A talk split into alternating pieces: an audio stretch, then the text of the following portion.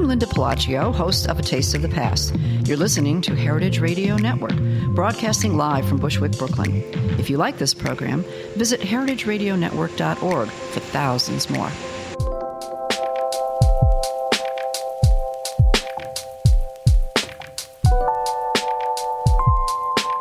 Welcome back, everybody, to the Heritage Radio Network Week in Review, your absolute number one favorite podcast in the entire world. My name is Jack Inslee. I'm joined by the one and only executive director of Heritage Radio Network, Erin Fairbanks. Good morning, Erin. And good morning indeed, Jack. Lovely to be here. Lovely to be here. Beautiful overcast day here in Bushwick, Brooklyn. Um, yeah, welcome to this show. If it's your first time joining us, welcome. We are Heritage Radio Network, uh, the world's number one food talk radio station, um, to put it lightly. This show is uh, our attempt at distilling the full week of programming. We do about 35 shows a week into one little digestible recap for you so you can get a taste of what's going on around the network here in one show. And uh, what we like to do every week is start it off with our last great bite to kick things off. Erin, I already got a I got a spoiler. I, I know what yours is, but why don't you tell everybody else? I had possibly the best pizza of my life at uh, Saraghina, uh, the pizza shop Ooh, over. I'm sorry, Ah, Robert, Roberta's was the right answer, I think. I love Roberta's pizza and I eat it all the time, and it has a near and dear place in my heart. But something magical was in the air uh, in Bed-Stuy last night. I ordered the prosciutto e uh, carciofi, uh, which is basically ham and artichoke pie, um, and it was I don't know. It was just like totally, it was like singing. Um, I love Saraghina. I had a good friend in town from Chicago. That's like kind of our go to um, kind of romantic girlfriend date spot. And it is a romantic place. You guys are outside?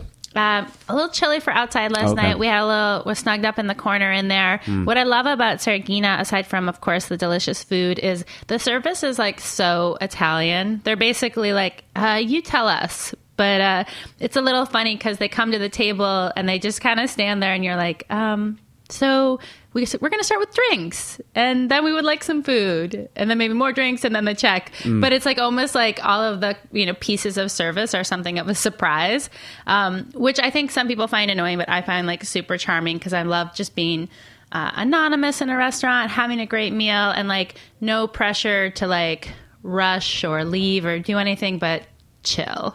That's awesome. Their their takeout spot is uh, well, like a retail spot uh, next door in the bakery is really awesome too. Yeah, I'm a big fan. Yeah, big time. Nice. Well, uh, mine was Babu Ji. A Ah, yes. Really, really cool kind of call a Nouveau Indian. I don't know. Um, Nouveau Indian spot in the East Village. Um, it's really just the, the talk about service. The service there is so incredible. They're just the warmest and the nicest, and it's like a really long wait, of course, because it's a popular place. But the guy, he puts his arm around me. He's like, "Dude, you know, don't worry about it. If you if you can't wait it out, no problem. Let me give you a few coupons to Maiden Lane. Take two dollars off each of your drinks, and um, you know, we'll call you when it's ready." So there's like this partnership with the sister bar, and you go and get a discount on drinks. I thought that was a really nice idea. Yeah, that's that has long awesome. waits. Yeah, you might as well just like, hey, this is a thing. It's it's nice when a business is like, instead of being like a, annoyed by the problem that's the same every time, they're like, hey, how can we make this a, like a solution and Yeah. something good for like the neighborhood, the community? No, it's great. You go next door, you have a cocktail. It, it's discounted. It's like what you would do anyway if you sit down for dinner is have a drink first, right? So it was nice. And uh, I got to say, the buttered chicken is everything it's hyped up to be. Um, one of the best dishes I've had in, in, in quite some time. And I love my Indian food, so good oh, stuff. Oh yeah, man. I might squeeze in a little shout out too for Missy Robbins' new place, Lilia, over in uh, Williamsburg. Um, sick pasta. Get there, grab a seat at the bar early. Nice cocktail and, a, and and make yourself like homey. It was uh, super delicious. So more to come on that. Yes, a week of delicious food. Yes. And with that, let's move to the studio and listen to some clips from the week of programming.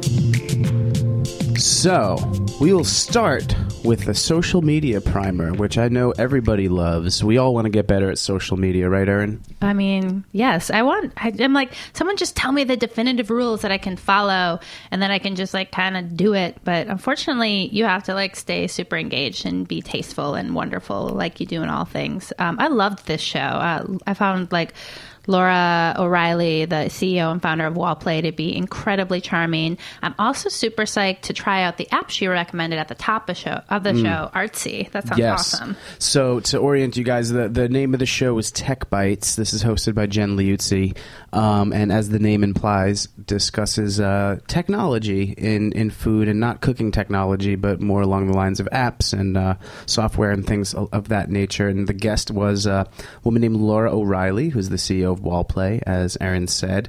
And yeah, let's let's take a little listen into the show and get an idea of uh, some of the social media tips she was sharing.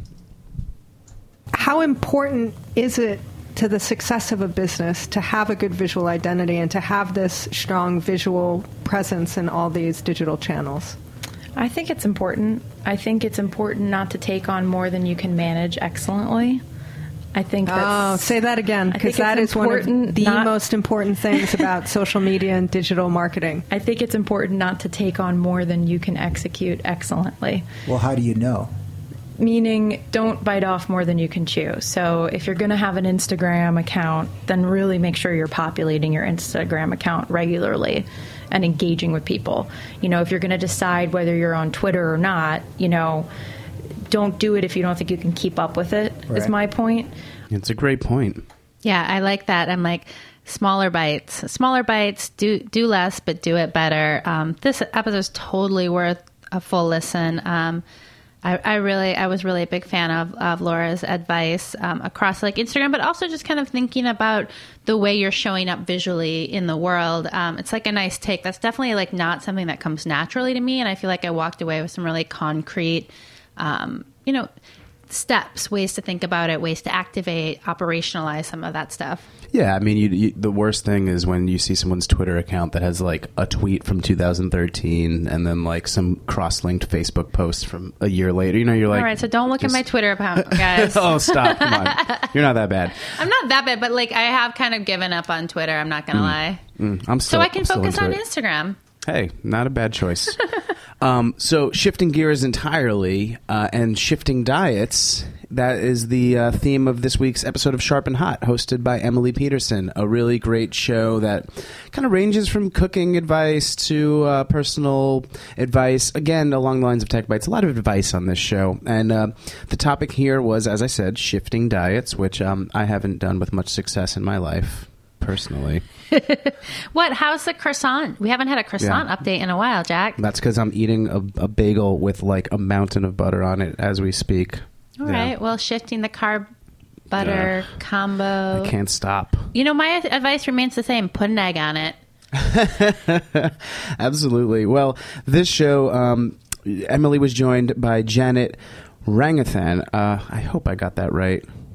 Re- Ranganathan. How about that? She's from World Resources Institute and the architect and co author of the current World Resources Report, Creating a Sustainable Food Future, talking about how we can shift our diets and how people can shift their diets in a more sustainable direction. So let's take a little listen here and see what the show is all about. Because people eat out of habit so much. And that like you said the changing the amount of production is kind of that's not going to change all that much. And people's habits are going to change very very slowly. So what are some of those habits that you can identify that people like how did we find ourselves here Well, uh, I, I- think you know some of the. I mean, first of all, we we um, we actually modelled a, a number of different scenarios, saying, you know, what if the U.S. you know average person consumed this different kind of diet, and then we looked at the sort of global impacts of the same scenarios. Um, but what we found was that. Um, the average US person, if they actually cut their meat consumption, which is actually quite large relative to the global average, in half, they could reduce their greenhouse gas footprint by half. So they didn't need to go vegetarian or vegan, but just making a dent in what they're eating. Likewise, they could make even um, less aggressive um, shifts, like maybe shifting from beef to pork or poultry. And even shifts like that could reduce their greenhouse gas impacts by, by 15%. What? Or, you know, maybe cutting out some of that beef and eating um, beans. Or, you know, instead of taking two slices of ham, take one slice of ham. So Just one. Just have one. Just have one. Well, I, I do think like, you know, uh, I do appreciate kind of a, a push towards, you know, a, a reduction and like making steps that seem like more in line with the way people are actually gonna change their diet. So I do like that, like, hey, instead of two, take one. Instead of like beef, maybe pork, and doing some like simple swap outs. I think there's some really fascinating data out there on kind of global food diets. You can take a look and see kind of um, what the calorie composition is in you know China versus the U.S. versus South Africa, and see kind of what portion of fruits and vegetables, meats, grains people eat in different parts of the world, and it's it's kind of crazy to think about like the the right diet. Um, there's so many factors that go into that from a cultural standpoint, but also like the impact on the planet. It's a it's a big topic. Yeah, my, my advice is just get a vegetarian girlfriend or boyfriend, and it'll totally shift your diet. You have no choice. Um, but it's interesting. I was I was actually thinking about this the other day, and we'll we'll get to this later in the show when uh, we're going to be airing a tribute to Josh Ozersky. But thinking about like what the landscape in in the foodie world was like seven eight years ago when it was all what what did they call it lardcore you know where everybody was it was like bacon bacon bacon butchers meat meat meat meat meat and then you see some of the people that are getting like tons of attention now. Mike anthony winning an award for the v is for vegetables book and just so much more of a focus on uh, vegetable driven cuisine these days and i think that's cool. I think i think it is shifting There's like evolving. I might say it's evolving. Evolving, yeah, I like that. and uh, speaking of awards, Lucky Peach was the big, big winner this year at the 2016 James Beard um, Media and Broadcast Awards. They won Publication of the Year. Oh, I love those guys. Yeah, of course. I mean, uh, if you know Lucky Peach, you know why they would be the winners. They uh, they're known kind of for the subversive commentary on the global food industry and um, really top notch food writing in that publication. Definitely friends of the network. And Cathy Erway was was joined by the team of Lucky Peach and uh, talking about their book, the book "The Wurst of Lucky Peach," which is like Worse as in sausage wurst. Correct. W. W, yeah. Okay. You do it. You, W you do it. um, and this is uh, tapping into the sausage underground world. I don't know. I don't know much about that, Erin. But the sausage underground. yeah, I, I can't speak Is to that, that. code for something? No. no, it's not. Let's play the clip before this gets worse. because people eat out of habit. Scratch that. Like you said, the changing the amount of popularity in sausage or Uh, well, I mean, you know, the the jokes are part of the draw for us. Um, we really lean into that sausage humor as much as possible. I don't think, um, you know, we're not we're not scared of its uh, resemblance to other things. um, but no, I mean, the thing is, like, once I, I, I thought the same thing as you. I sort of thought, okay, well, like sausage is a pretty narrow. Food Literally. topic. It's, it's, it's like it's, Literally narrow. it's a little bit of a weird thing to dive deep on. Um, and then we started doing the book, and I just realized that sausage is really everywhere. It's so pervasive in American food culture. Everywhere you go, there's sausage, um, and and you know there's all sorts of sort of connotations tied to it. But the fact of the matter is, Americans love sausages and hot dogs. It's nice to see that the authors of that book also can't avoid the jokes. I feel like that's like one of the best parts of working with sausage is the sausage jokes. Um, I love. I'm like I've never been like a huge sausage eater, but I feel like my my favorite lately is uh, Starwurst. Uh, it's a Oh, great yeah? kind of Swiss style sausage, and I think that was the fun thing about this issue is you really get to kind of like take a tour of sausages of the world and every culture has one. They're like uh, you know like a dumpling like breads. They're there's the same kind of thing in different versions across the continents. It's pretty cool. I'm trying to think of the Thai sausage and what that's what what it's named, but um, I'm a big fan of that. Yeah, I love I love that. Like every sausage is completely different depending on the culture. I always thought that was cool. i like cathy are you trying to revive a popularity in sausages i'm like were sausages ever not popular Yeah, exactly. like people like to eat some sausage not gonna lie Amen. All right. Well, with that, uh, let's let's move into the breakdown, where, as I said, we will be we will be uh, playing a tribute to the late Josh Ozersky.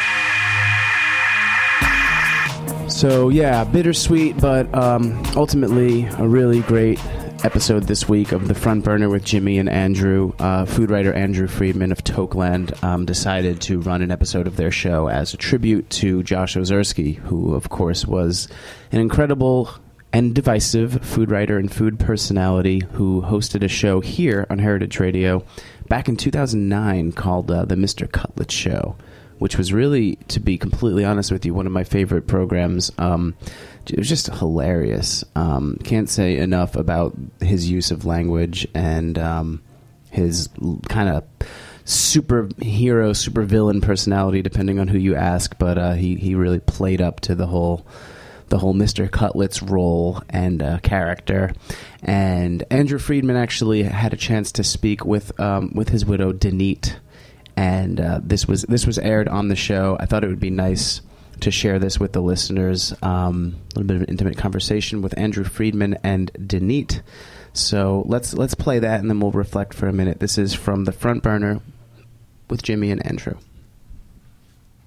Okay, we're on the phone with Danit Lidor uh, from Portland, Oregon. Uh, Danit, welcome to the front burner with Jimmy and Andrew. Thanks for joining us.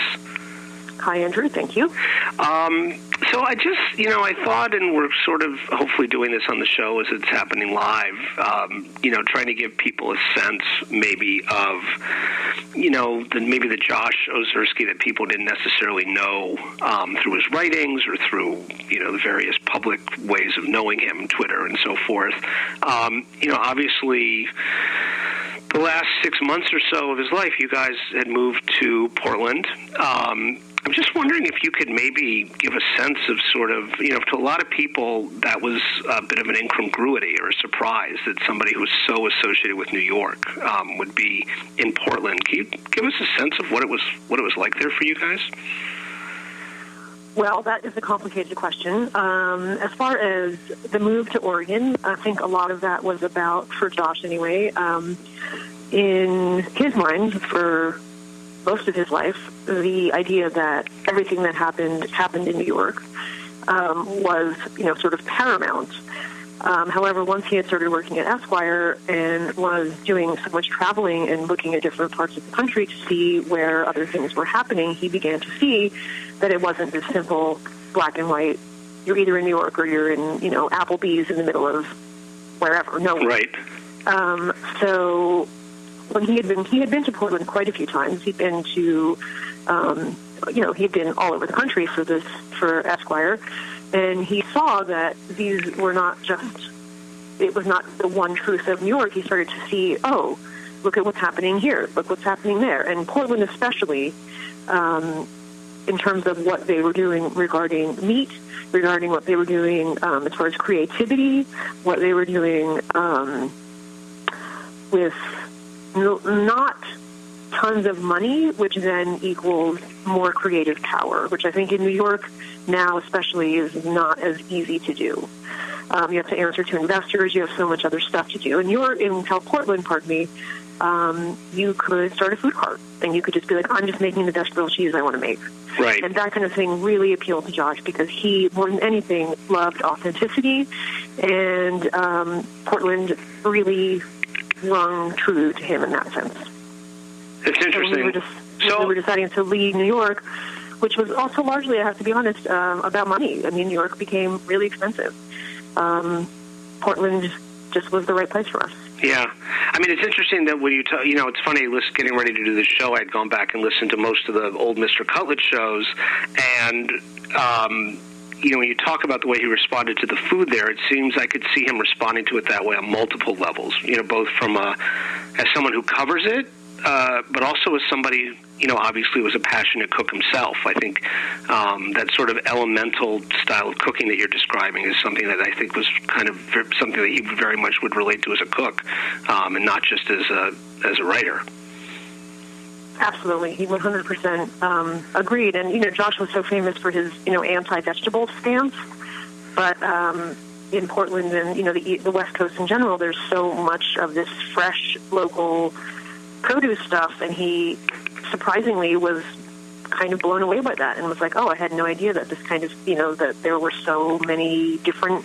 flavors to you know to different things that that was I think would have been surprising to a lot of his readers um, and was actually you know surprising to himself I think as well. Yeah, there was, um, you know, I was thinking about this show, and there was this, and thinking about Josh, and there was a line. Uh, Fitzgerald, uh, F. Scott Fitzgerald had this great line. It was something to the. I'm paraphrasing, but that there, were, there had never been a good biography of a writer because a good writer is too many people if he's any good, um, and you know that kind of reminded me of Josh a little bit, and I'm just wondering, um, you know, what what do you think? You know, as, as you know, for someone who was so public and who was such an open book in a lot of ways, what do you think uh, there was maybe about Josh that sort of, you know, the casual observer, someone who only knew him, um, you know, through his writing, who didn't really know the person? What do you think was maybe the biggest misconception about him, or the, or the, or the biggest thing about him, maybe that people just had no idea about? What do you think would surprise people about Josh? Wow. Uh, well, I like the Fitzgerald quote because I think that's very. Um, pithy. I don't know. Uh, he was like a million different things, and he was m- more than many people. He was so many different kinds of people, and meant a lot to different people about lots of. I mean, he was in correspondence with this um, evolutionary biologist, for example, um, whose name is escaping me, but you know, he was hugely invested in evolutionary biology for some reason. He loved ants and he loved bees. Um, he loved talking about queer theory. I mean, there was so many other things about Josh besides food, and it was really his just his intellect, his brain was just so on fire all the time. He just loved knowing and learning and talking, thinking. Um, and uh, he was he also said, you know, it was just a wonderful thing that food ended up being the thing that was best able to express himself. But in all of those things that he writes, if it's about hash browns or if it's about Philip K. Dick and his uh, Adderall use, right. you get the sense of this brain working, working, working. Um, so as far as I think, one of the things that Josh, the misconceptions about Josh would be a um, hmm, that he was always kind of uh, deliberately being um, contrary or aggressive. And uh, the thing about that that's sort of ironic was that Josh was always kind of somebody who wanted to be, you know, accepted in one of the group, but at the same time he was not like everybody else.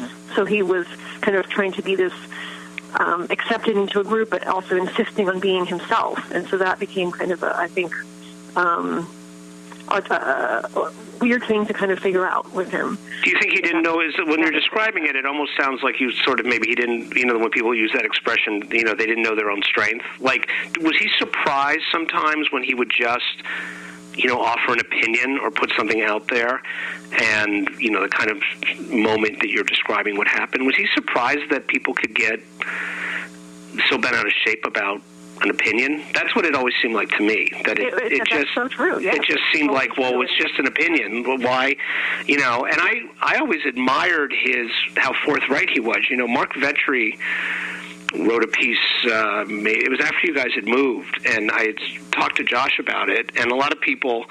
It was about food media, and a lot of journalists were very offended by it, and you know, it caused this huge Twitter explosion. And I had spoken to Josh, uh, and he hadn't read it yet, and he then he read it, and like an hour later, he was up on Twitter saying, "In my opinion, Mark Vetri is right, and that's why everyone's circling the wagons." You know, and I really admired that he would just put it out there like that without hesitation. I mean, know, and why not? Well, that was the great thing about Josh. He was so fearless, even though at the same time he really wanted people to like him. But he didn't. It didn't matter because to him he thought if someone doesn't have an opinion and they're just everybody's just parroting everybody else, which uh, I think we can all see is kind of true uh, in food media. There's a lot of sort of just everyone is lining up and repeating each other. Um, it's it's it's brave to take a stand, and when someone takes a stand and says, "Okay, this is what I think is good, and this is what I think is bad," then that gives other people an opportunity. You know, i.e., look at all the crazy, flaming, you know, comments he used to get of, of you know absolute hatred or absolute adoration. Um, it, it gives you something to bounce off of. I mean, someone needs to be the one who says, no, this is bad, this is good, and then other people can say, well, I think you're insane, or yes, I totally agree with you. But the thing about him was that even if what he was saying you didn't agree with, all he really wanted, he was welcoming people to say to him, I don't agree with you, and this is why. And as long as you had a well thought answer and you had thought about why you didn't agree with him, he welcomed that. That was all he wanted. Like, meet me here, tell me why. Okay, yeah, all right, you're right. Or no, I still think I'm just, I agree with what I said, but I see your point. I mean, Yeah. that's really what he was trying to get was a conversation. And that can only happen if somebody has an opinion to start from. Great. Um, I did want to ask you. It's something over the last, you know, year um, that I've, I know I've, I've mentioned. I just wonder if anything's going on. You know, so much of his stuff because he was very prolific and because of the age that we're, you know, all living and working in. Um, you know, a lot of his material and a lot of his best pieces appeared in, in different places um, uh, and in a lot of online places. Um, is there any effort or uh, anything underway in terms of maybe getting together some kind of a like a, an Ozersky reader or something where these things maybe would be found in one place eventually? Uh, that is exactly right. There's been a lot of interest. I mean, Joshua is not only just a great writer and a great observer and um, uh, somebody who had a lot to say and think, but also he was just, uh, in and of himself, a very interesting person with an interesting story. And I think that if you read a lot of his things, you can see that. But as you said, they're all very um, sort of far flung. And uh, yeah, so there is a there's a lot of interest. People are asking lots of questions, and so there is a there are two books actually in the works um, that will sort of bring together, I think, the best of Josh Ozersky and his essays, the stuff that he had thought himself was uh, best expressed who he was. Great. Well, that's great to hear. Um, well, Danit, thank you for joining us. I know it's uh, probably, I'm sure, an emotional week that you're in the midst of right now, um, coming up on the anniversary. We really appreciate it, and it was great to have you be a part of the show. Thank you so much, Andrew. It's really important to me that we all remember him. Great, same here. Okay. Uh, this was Danit Lidor talking to us from Portland, Oregon, and uh, we'll be right back with more of the front burner with Jimmy and Andrew. Wow. That's like, I don't know. I have to say, my own like personal Josh Ozersky story. Um, I, we went out on a couple dates um, back in like 2005. And on our first date, he showed up with a signed copy of his book, Meat Me in Manhattan, which is all about great places to get burgers and eat meat throughout throughout the borough of Manhattan. And I was like, all right, this guy is he's Wow. coming he's he's coming strong. He's he coming showed strong. up with a signed copy of his book. Yeah, we had dinner at Franny's in the original location, Oh, and he was like, "Hey," we met at the bar, and he's like, "Here, I brought you a copy of my book," and like, you know, we only went out a handful of times, and of course, I like loved uh, a, a lot of Josh's work, but I also just mostly really appreciated. You know his willingness to kind of go out on a limb and have strong opinions. It's like it's like such a nice Oh um, man. space to to have in the media and and we definitely you know miss his kind of you know poking at the bear Yes. of the food media space You know, uh, we had we had a bunch of chefs on the show with Jimmy and Andrew, and uh, one of the chefs uh, he's saying, you know, Josh was the kind of guy where like if he was at your restaurant, you knew you had to send out free drinks and free food, and that was just like part of the deal. But also part of that deal would be him trashing the stuff. Like it, did, it didn't matter, you know. And he's like, I remember sending Josh out a salad once, and he called for the for me to come to the table, and he said, "Hey, I asked you to send me some stuff, not poison me." So I mean, yeah, it was I. So many stories on that show, and so many laugh out loud stories. Um, so definitely listen to that full episode. And and one real piece of recommended reading, the thing that sh- kind of hit me as his best work, personally, I think was an article called "A Solitary Man." Um, that was in Saveur, I believe, an essay about his father, which was just like really gripping work. So check that out. Give that a read if you can. And um, yeah, rest in peace. So, uh, without further ado, though, we will close the show on a positive note and give out some big ups as we always do. So, this is Big Ups.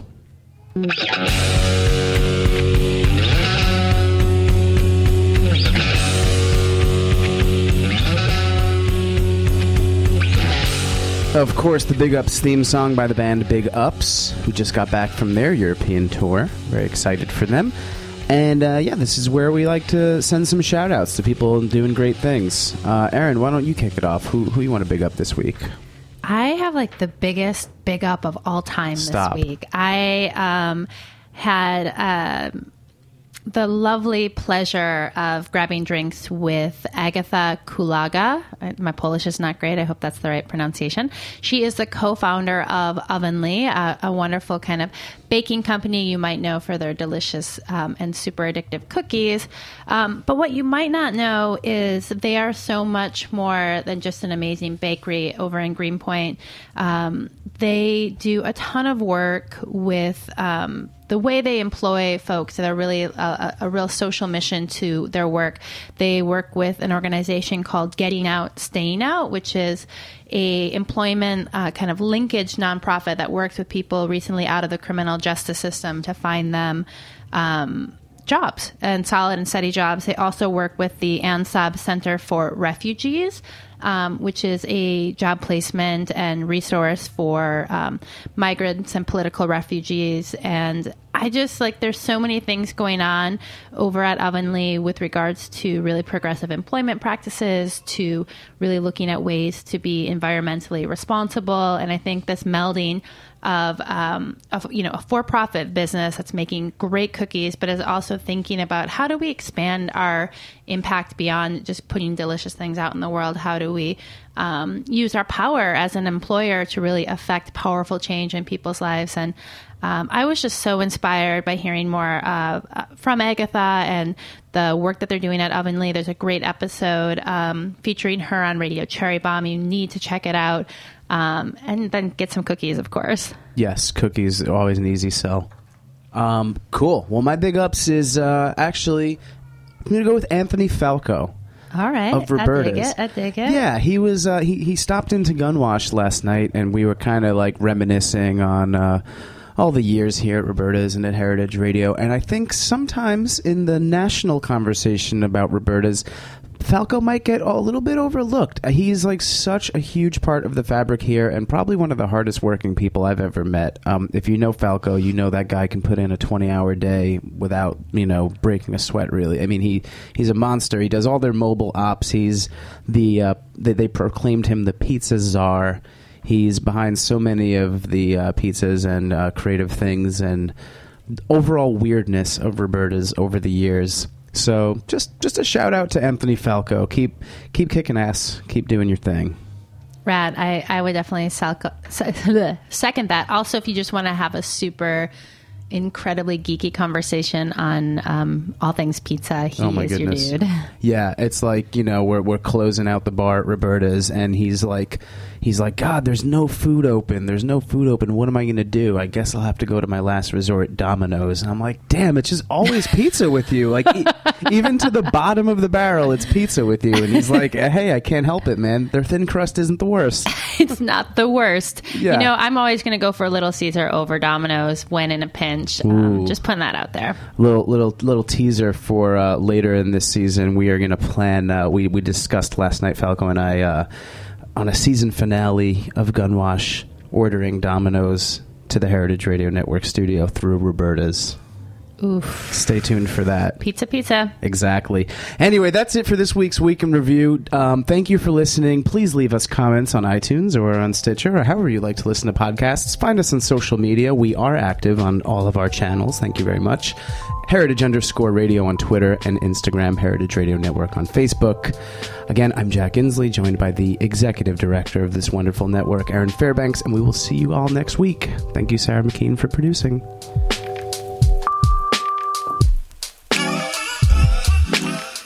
For listening to this program on heritageradionetwork.org. You can find all of our archived programs on our website or as podcasts in the iTunes Store by searching Heritage Radio Network. You can like us on Facebook and follow us on Twitter at heritage underscore radio. You can email us questions at any time at info at heritageradionetwork.org. Heritage Radio Network is a nonprofit organization. To donate and become a member, visit our website today. Thanks for listening.